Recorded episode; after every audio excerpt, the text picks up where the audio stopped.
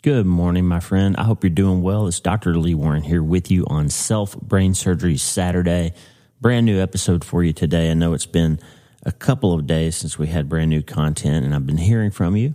Heard from somebody in my office the other day that was happy with their health care, but mad that I hadn't had a new podcast out in a day or two. So I see you and I hear you. We have been working through some incredible technological upgrades and some challenges. And of course, whenever you upgrade something, there's always some sort of software problem. And so we're working on it. We're coming. I'm glad that you're with us today. And we're going to talk about sadness today. I want to just give you a little insight into something. The holidays are a natural time for, especially if you've been through some kind of massive thing, it's a natural time for there to be a lot of emotion, a lot of things to remember, a lot of looking back, a lot of loneliness, all those things. And I just want to I want to talk a little bit about the fact that we're always talking about how important it is to become healthier and feel better and be happier and all that stuff. I'm always telling you to change your mind and change your life, but I don't want you to forget that even Jesus wept, and it's okay to feel what you feel. You just have to remember that feelings aren't facts. So sometimes you have to get above what you're feeling, examine it, be careful with it, not just respond or react to it all the time. But it is normal and part of the human experience to be sad and to deal with hard things. And then there's a healthy way to do that. So we're going to talk a little bit today on Sadness Saturday, just to be aware and be mindful of the fact that there are some people around us at the holidays that are struggling and having some things to think and feel. And if you're one of those people, I just want to encourage you today. We're going to look at Elizabeth Kubler Ross's Stages of Grief. We're going to talk about some lyrics from an old U2 song. We're going to talk about some things from the Renovare newsletter that I get every week. And, and we're going to cover a lot of ground in just a few minutes. But before we do any of that, my friend, I have one question for you. Hey, are you ready to change your life? If the answer is yes, there's only one rule. You have to change your mind first. And my friend, there's a place where the neuroscience of how your mind works smashes together with faith and everything starts to make sense. Are you ready to change your life? Well, this is the place Self Brain Surgery School. I'm Dr. Lee Warren, and this is where we go deep into how we're wired, take control of our thinking, and find real hope. This is where we learn to become healthier, feel better, and be happier. This is where we leave the past behind and transform our minds. This is where we start today. Are you ready? This is your podcast. This is your place. This is your time, my friend. Let's get after it.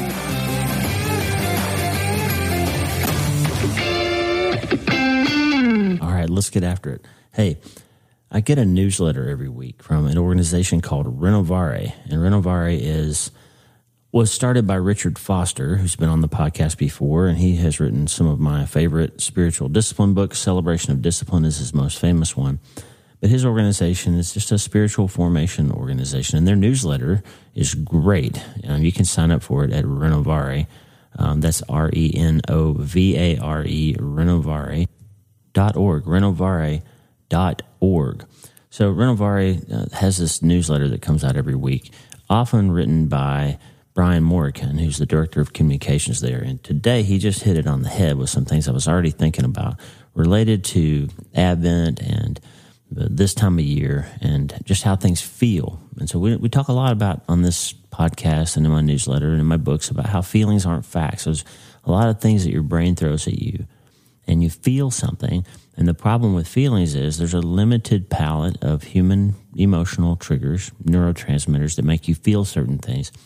And whenever a particular neurotransmitter event happens in your brain, you attach a lot of meaning to it, but the meaning is attached based on past experiences and memories. And so you feel something like fear, for example. We've talked about this a million times, but you feel something that feels like fear and it could be because there's actually, you know, a bear in your house or a murderer, an axe murderer, a scary clown wielding an axe or something, whatever you're scared of. It could be that there's really a threat. Or it could be that you're just perceiving a threat based on an experience or an irrational fear that you had in the past. Or you could just be worried about something that you know you're going to have to deal with in the future or that you might have to deal with in the future or something that somebody said or may have said but all those feelings feel the same. So I just try to make the point that fear feels like fear because it's a chemical event in your brain. Okay. And it doesn't matter whether the fear that you're feeling is because of a real threat or an irrational worry, something from the past that's been brought up to you or triggered by a memory that's been triggered. Fear feels like fear, right? But the problem is sometimes those feelings actually aren't what they seem to be. C.S. Lewis famously said the very first line of his book, A Grief Observed After His Wife Died, nobody ever told me that grief feels so much like fear. Nobody ever told me grief feels like fear. It feels like fear. Now, what does that mean? It means that sometimes the emotional experience that you're having chemically is similar to another experience, but they're not the same thing. They just feel the same. And that's why I make the point all the time. Feelings aren't facts. What they require is self brain surgery. They require you to biopsy them and understand why you're feeling what you're feeling and make the right diagnosis. So we don't want to we don't want to make a bad operation based on a bad diagnosis, right? So, one of the ways of becoming healthier and feeling better and being happier and managing our lives is not to deny that we feel things, but to be careful diagnosticians, just like a good surgeon would be. If you're one of the Society of Self Brain Surgery members, then this is something we're going to drill into with the paid content. And by the way, you can become a paid member of the podcast to help support and promote and help us buy all this new gear that we need to do the video and all the things that we're doing.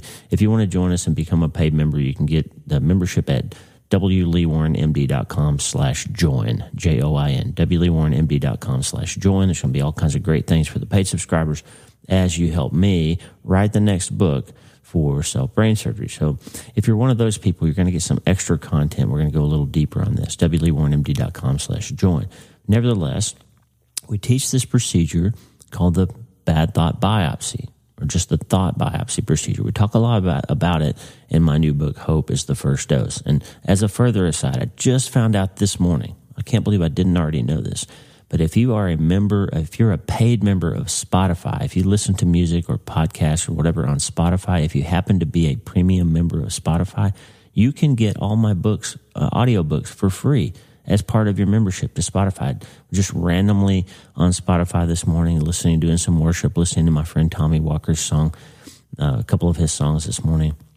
And I noticed a little pop up for audiobooks and I checked on it and I found Beth Moore's new memoirs on there for free. And I thought, I wonder if my book's available. And I typed it in and sure enough, you can listen to my book with no additional charge if you're a Spotify premium member. So if you haven't read Hope is the First Dose or I've Seen the End of You or any of my books, and you are a member of Spotify already, you don't have to buy it through Amazon or anywhere else. You can go right to Spotify and find that book. So I thought that was really cool. Nevertheless, as I said in my book, Hope is the First Dose, we can learn how to biopsy our thoughts. And sometimes they're true, okay? And sometimes the thought that you're having that's, that's, that's prevailing in your mind and keeping you, giving you difficulty concentrating or dealing with something, sometimes that thought is actually true. An example of mine happened yesterday. I'm just going to be real vulnerable and real honest with you for a few minutes here. I woke up yesterday and I was sad and I didn't know why. I was, I was literally had tears coming out of my eyes when I woke up yesterday morning, three o'clock in the morning. And I got up and began to do my Bible study and my worship time and I was weeping. And I, I looked at Mitch's picture. I talked to Jesus about it. I didn't really understand. I know this is, we're getting close to the 11th Christmas since we lost him. And I was just sad. And then I started biopsying my thinking. Why am I sad? Nothing happened today to make me sad. And then I remembered the day before, I received an email from a family um, that don't have their permission to share the story. So I hope to get that. Out. I actually would love to share this story with you sometime. But but they had a little child, young child, brilliant kid, doing well in school, doing well in sports, and one day playing sports, and the next day collapses and goes to the ICU and ends up passing away from a really rare disease that just showed up and in one day took this child's life. And they sent a link to a video where the child had uh, done some singing and was an amazing, beautiful, talented young child. And then uh, a link to the memorial service. And Lisa and I watched that stuff when y'all send it to us. Um, and we listened to this memorial service and people talking about this young child's life. And the big question was just why? Like, why, God? Why does this happen? Why do these things occur? We don't know and we don't understand and we just can't make sense of it. And so I recognized that I had that empathy and that another family is going through that recent loss of a child. And so I understand that right before I went to sleep, On Friday, I had you know those those kinds of thoughts in my head. So obviously, emotionally, my brain linked up my feeling of having lost my son Mitch with the loss of this child from this other family, and I have this this empathy and all that. So I wake up and I'm tearful, and I don't know why. And here's what happens. Okay, what happens is when you feel an emotion, then your brain says, "Oh, when that chemical event occurs, it means I'm sad." Right? It means I'm I'm sad. It means I'm anxious. It means I'm depressed. It means I'm afraid. Whatever whatever the trigger the trigger is, and you have to then be careful because if you've had a past experience of when you're sad, you do a certain thing. Okay. When you're sad, you open a bottle. When you're sad, you take a pill. When you're sad, you turn on Netflix. When you're sad, you go to Amazon and shop. When you're sad, you send a text message to that person who comforts you but ought not to be. When you're sad, when you're sad, you do this thing, right? Or when you're sad, you go down a thought process. You go down a, a staircase. Granger Smith and I talked about that. He has a slideshow when his little boy River drowned in the backyard. And he has this slideshow that happens. It flashes all these images doing CPR on River and calling the medics and, and finding his body in the pool and, and all the things that happen with their devastating loss of their little boy. And the problem for Granger is that that slideshow became uncontrollable he started following it down this stream of thought. And he was seeing all the social media posts of terrible people out there saying you know oh he was neglectful and his child died. And if he hadn't been a star he would have been in prison for you know manslaughter and all these horrible things that people said on the internet because granger was a celebrity and he and his family you know had people attacking them when they didn't even know them. And so that slideshow with granger ended up on a tour bus with him drinking alcohol and having a gun in his hand and almost taking his own life because he let the slideshow and the feelings get away from him. Okay? He didn't learn for a long time to biopsy that thought and say, wait a minute, yes, my son died. Yes, I'm terribly sad. Yes, it was devastating, but I'm still alive and God has a plan. I've got a wife and three other kids and, and I've got a purpose and all that stuff that you can you can hope yourself out of that hole if you're careful and diligent with your thinking. Okay? Well, for me, the same thing happens, except for me, instead of a slideshow, it always felt like a staircase. It felt like there was this dark staircase that I went down to, and there was a door at the bottom, and I had this sense in my heart that if I could just open that door, I could get to Mitch and maybe be with him in his dying moments and help him, maybe save him, maybe take his place. I had this clear mental image that I was supposed to go down there. And I realized over time that, that, that, that he wasn't there. I mean, the Holy Spirit rescued me from that line of thinking when I learned how to biopsy my thinking and change my mind about the fact that I can't go to some place in the past where my son is because he isn't there. He's with his creator. I can't go back in the past and make any of that different. I can't change it. But what happens still is something triggers the sadness, and I'm and I'm if I'm unaware of it, if I'm not sort of introspective about it, I'll go down that staircase again. And then I'll spend a day being kind of grumpy or sad or unable to make good decisions or not moving forward in my life now or you know irritable with Lisa or something because I'm not paying attention to what's triggering the feelings that I have. And today I just want to give you some perspective on that because I don't want you to think when we talk about changing your mind and changing your life and trying to become healthier and happier and more hopeful and all that stuff. I don't want you to think that that means you won't ever feel sad, that there's going to come a time when you stop being sad about the things that happened because that's not true.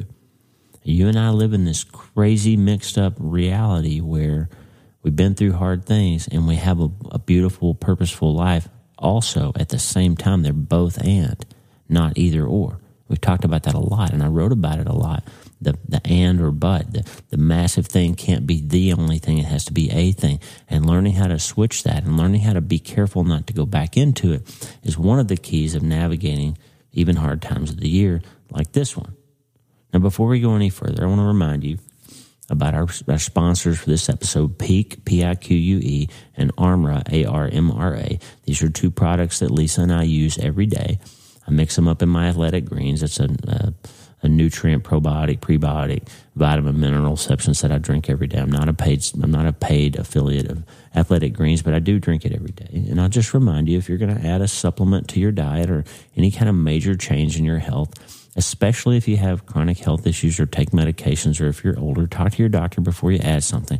But Pique and Armra help with immune system support. They support gut and the gut brain interface, which is so important because I've told you before that your gut is like a USB port and what you, you stick a thumb drive in there and your brain gets everything that goes into your gut.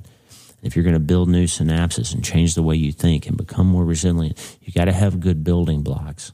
Because if you build a house out of terrible materials, then you're going to have a terrible house that's not very strong. And the same thing happens. The nutrients that you put into your gut become antigens that you create disease around, or they become building blocks for the things, the proteins and the and the molecules in your brain that you need. And so put good stuff in there. Pique and Armra help us. And if you buy them through our links you'll see in the show notes, then it helps helps us to grow the podcast and all that stuff. So check out the links in the show notes for Pique and Armra especially this time of year when we're gathering with people who have viruses and we're sneezing and coughing and all that stuff. So Pique and Armra helping us get the podcast out there even farther and then help you become healthier and feel better and be happier. Okay. I want to talk for a minute about something that sort of I was, I was feeling all this sadness yesterday and weeping and realized that I was attached to somebody else's acute pain syndrome and I was I was sort of letting that slide me back down that staircase and that's what happens okay and I, I was taking a shower and I realized that we talk a lot about the stages of grief, right? We talk about Elizabeth Kubler-Ross's stages of grief all the time in every po- every psychology 101 class and every podcast and every website talks about when you've gone through something hard how there are stages of grief and it's true. But you've heard me say before probably if you've watched me interviewed on CBN or the 700 Club or on somebody's podcast Theology in the Raw or wherever else, you probably heard me say this. Elizabeth Kubler-Ross's research was never intended to describe the type of grief that you have when you lose a child or your husband gets a brain tumor or you get fired from your job or you don't make it to the NFL or whatever the other massive thing is that you've been through. The stages of grief that she described were very specifically based on her research of what people do when they find out that they are dying. She was specifically looking at people with terminal illnesses and the way that they process that information as they address the fact that they're dying and go through the process of losing their life from a disease. And they pretty predictably fall through this, this pathway of denial and anger and bitterness and depression or sadness, and then finally come to accept it and making the ability to have their life not just be defined about the fact that they're dying, okay? The problem is that model has been widely discredited when you try to apply it to any other type of grief or loss that you've gone through. Especially doesn't work in trauma. Okay.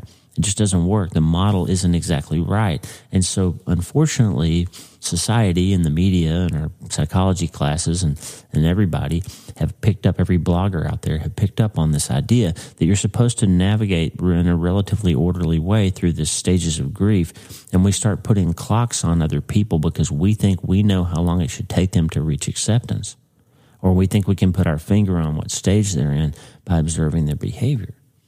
And I'm just here to tell you it's not true. There is not a stage, my friend. This is why I came here this morning to tell you this. There's not a stage after something devastating happens to you in which you will stop being sad. There's not.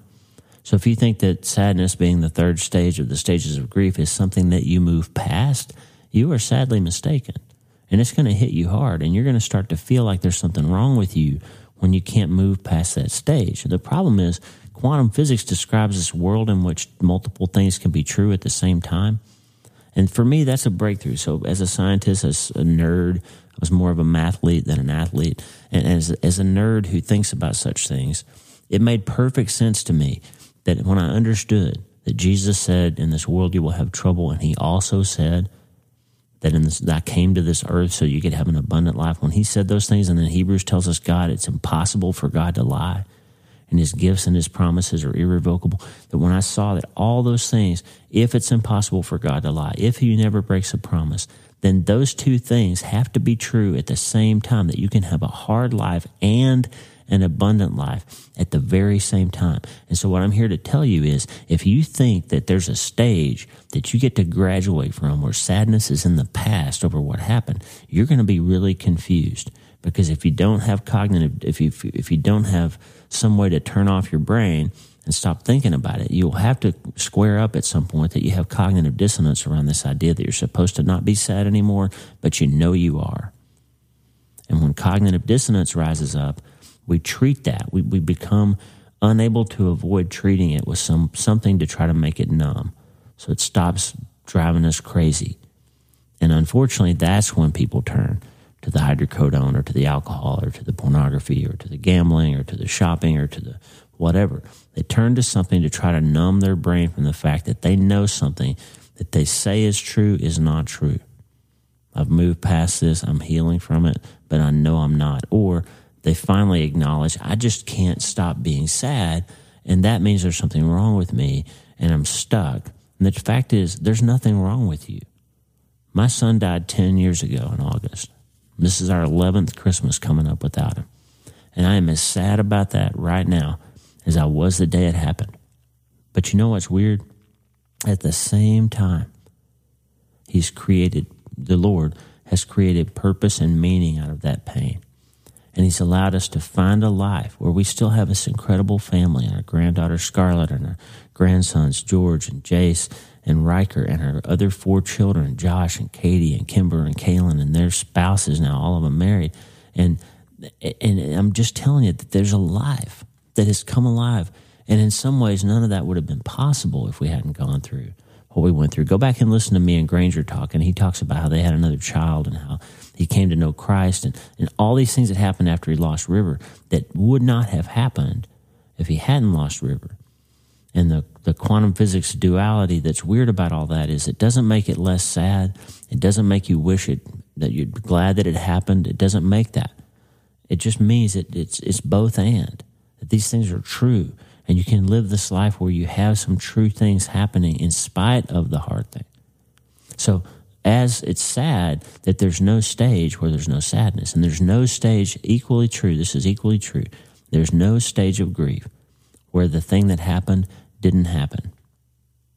It always happened. Remember, Gabor Mate said, trauma is not what happened because what happened is out there. And it, it, it is true that it happened. I lost my son. Your husband got glioblastoma. Your wife left you. Your, your father abused you. Whatever it was, that thing happened. Okay. You went to war. You got bombed. You saw babies blown up and burned and all those things that I have in my brain. I have a, a, a memory of a guy that came off the helicopter where a bomb had gone off and it blew a guy up.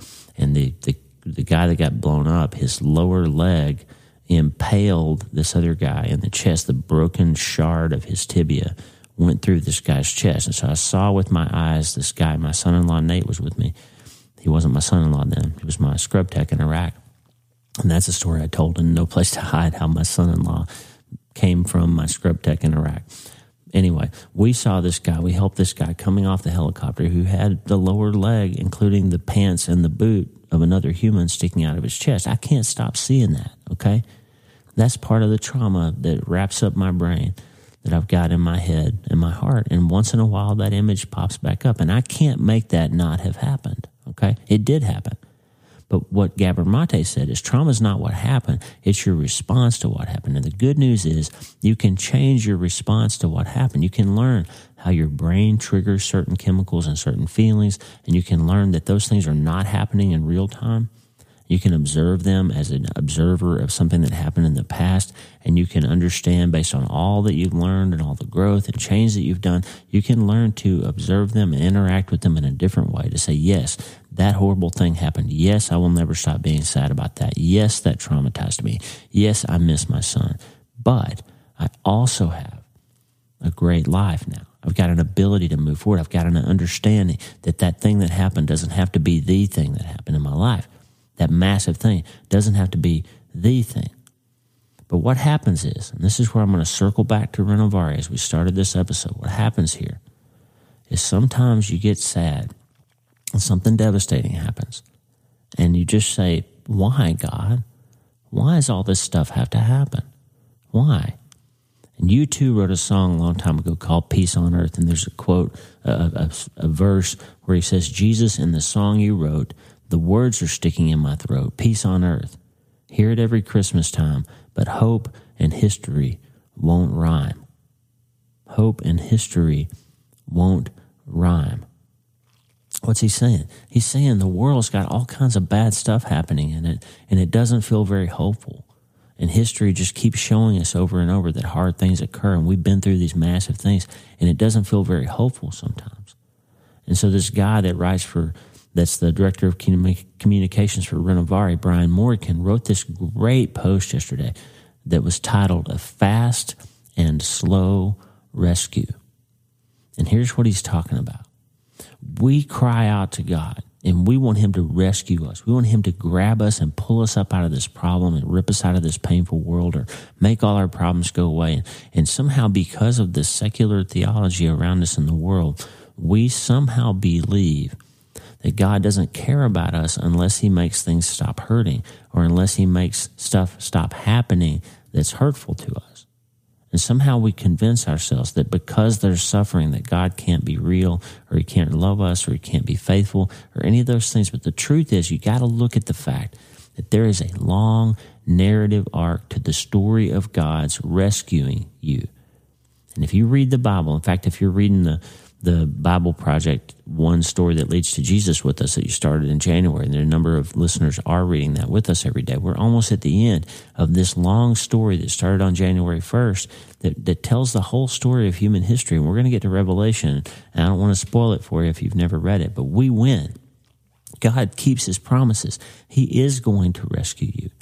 And friend, the rescue is certain there will come a time when Psalm 103 comes true. You can wake up and pray that every morning like I do, and you can pray it over Tommy Walker music, and you can look at Jesus and say, Bless the Lord, O my soul. Bless, let all that is within me bless his holy name. Bless the Lord, O my soul. And forget not all his benefits. And then he lists five benefits of blessing the Lord that, that you get from being a person who loves the Lord. And here's what they are He forgives all your sin, He heals all your diseases, He redeems your life from the pit. He crowns you with love and compassion. He satisfies your desire for good things so that your youth is restored like the eagles. Okay? Those are five things he is going to do because he keeps his promises. And so when you say, wait a minute, he doesn't heal all my diseases because my husband died of glioblastoma, or he doesn't redeem my life from the pit because my son got stabbed to death. Yes, but you got to look at the long narrative arc. Okay? There's a fast and a slow rescue happening here. Jesus was born in a manger. He, he was God's answer to the problem of suffering. But that baby didn't show up and go solve all the problems that day that he showed up in the manger, right? He came as a baby. He didn't have any power. He came as, a, as an infant. And what happened is he grew up and he started showing people the love of God with his hands and feet and showing up, like Drew Dix said, just show up and get out there and get involved and find your faith with your feet. And he did it. He walked around and solved problems and interacted with people and came alongside them. And he gave us a model of how he interacts with us in our suffering now. The suffering, Brian Dorkin wrote, Brian um, Morgan writes, the suffering that surrounded Jesus throughout his life and the suffering he experienced firsthand did not suffocate him, Humanity's hurt moved him. It did not overwhelm him. Sin broke his heart, but it did not break his joy. The birth and life of Jesus did change everything. It changed everything, but not in the way or on the timetable we had hoped. And listen to this. Brian wrote this beautiful piece. In the incarnation, God is saying this life on earth matters, people matter, pain matters. God's paying attention and he says this When I made all, God says, when I made all, I made in the way I made it. I knew what I was doing. I understood the cost of free will, which I know may seem hard to believe, so I'll take on your frame. I'll experience all you feel and more. I'll show you how to live at peace in a troubled world, how to be an unhurried and healing presence. I'll come in the flesh to be an example to you. Then I'll come in the spirit to be life in you. My rescue will be fast. Your adoption will be quick as a hammer swing. My rescue will be slow. Millennia will pass before the fullness of the kingdom comes. My slowness is not cruelty or lack of care. On the contrary, I'm birthing a people of everlasting joy, and that takes time. And sometimes hope and history don't seem don't seem to rhyme, and sometimes you wonder why is God taking so long to help me in my pain here? But the, the truth is, He's not. God, as my friend Dale Margaret says, God is never late, but he is seldom early. I love that line. Listen, God's got a purpose for the pain that you're experiencing, okay? He's answering it. He's coming inside your story and walking alongside you, and He is going to redeem you and rescue you from it. He's going to keep those promises, but it's going to come on His timetable. And the reason is, is He says in Isaiah, My ways are not your ways, my thoughts are not your thoughts. I'm doing something you wouldn't even believe, He told Habakkuk. Even if I told you, you wouldn't believe it.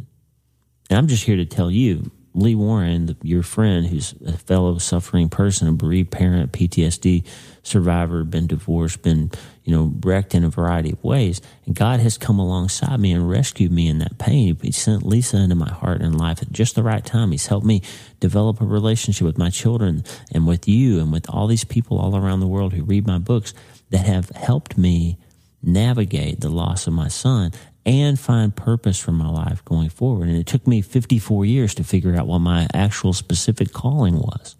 Because I thought it was doctor. And it turns out it is doctor. But it's not because I can do something with my hands. It's because I can help you understand what's hurting you and help find the best prescription to help it stop hurting as much so you can see things more clearly and move forward in your life and become healthier and feel better and be happier. That's my purpose and I can do that. I love it. I love that I can go to the operating room and physically remove a ruptured disc and take that pressure off your sciatic nerve and make your leg stop hurting. I love that I can remove a brain tumor from your head and save your life and give you back your strength and help you stop having seizures. I love it. Okay. But I also have a purpose. It's about understanding why we hurt and how we hurt and help you understand it and navigate it, process it, and find purpose and help you end your suffering some because you start to understand purpose inside it. Okay? You've got a calling too. It's not just to swing a hammer or to file a brief or to close the books at, at, at tax time. Okay? It's not just that. Not just to change diapers and, and drive your kids around. That's not your unique calling. Okay? You have a unique calling that can transcend the particular moment in time and it will last your whole life and it may look different over time in different ways, but you have it. And one of the things we're called to do is to live a life in which God's two promises are true at the same time without letting either one of them overwhelm us, okay? He came to give us an abundant life so we don't become hedonists and go after everything that feels good because woohoo, God gave us an abundant life. We don't do that.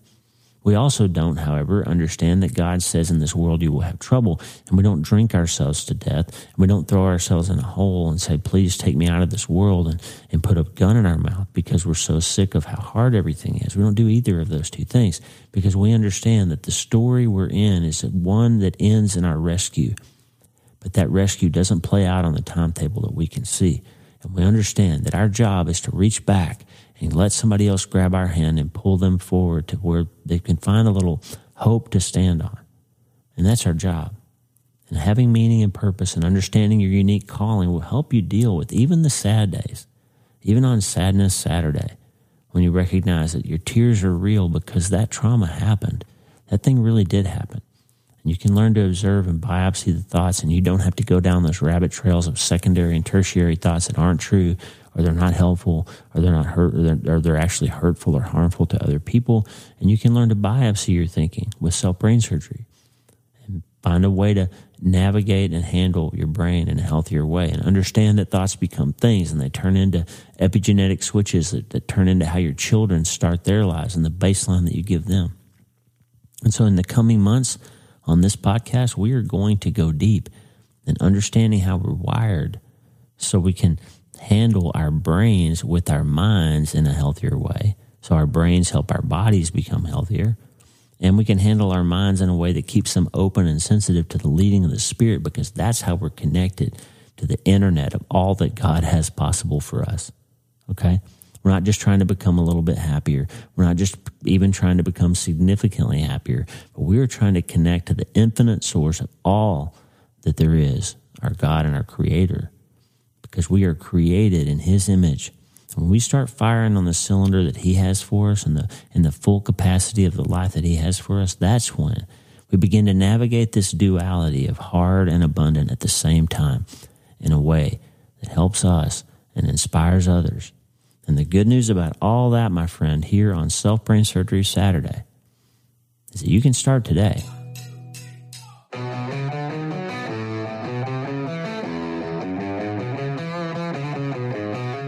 Hey, thanks for listening. The Dr. Lee Warren podcast is brought to you by my brand new book, Hope is the First Dose. It's a treatment plan for recovering from trauma, tragedy, and other massive things. It's available everywhere books are sold, and I narrated the audiobooks. Hey, the theme music for the show is Get Up by my friend Tommy Walker, available for free at TommyWalkerMinistries.org. They are supplying worship resources for worshipers all over the world to worship the Most High God. And if you're interested in learning more, check out TommyWalkerMinistries.org. If you need prayer, go to the prayer wall at wleewarrenmd.com slash prayer wleewarrenmd.com slash prayer and go to my website and sign up for the newsletter self brain surgery every sunday since 2014 helping people in all 50 states and 60 plus countries around the world. I'm dr lee warren and i'll talk to you soon. Remember friend you can't change your life until you change your mind. And the good news is you can start today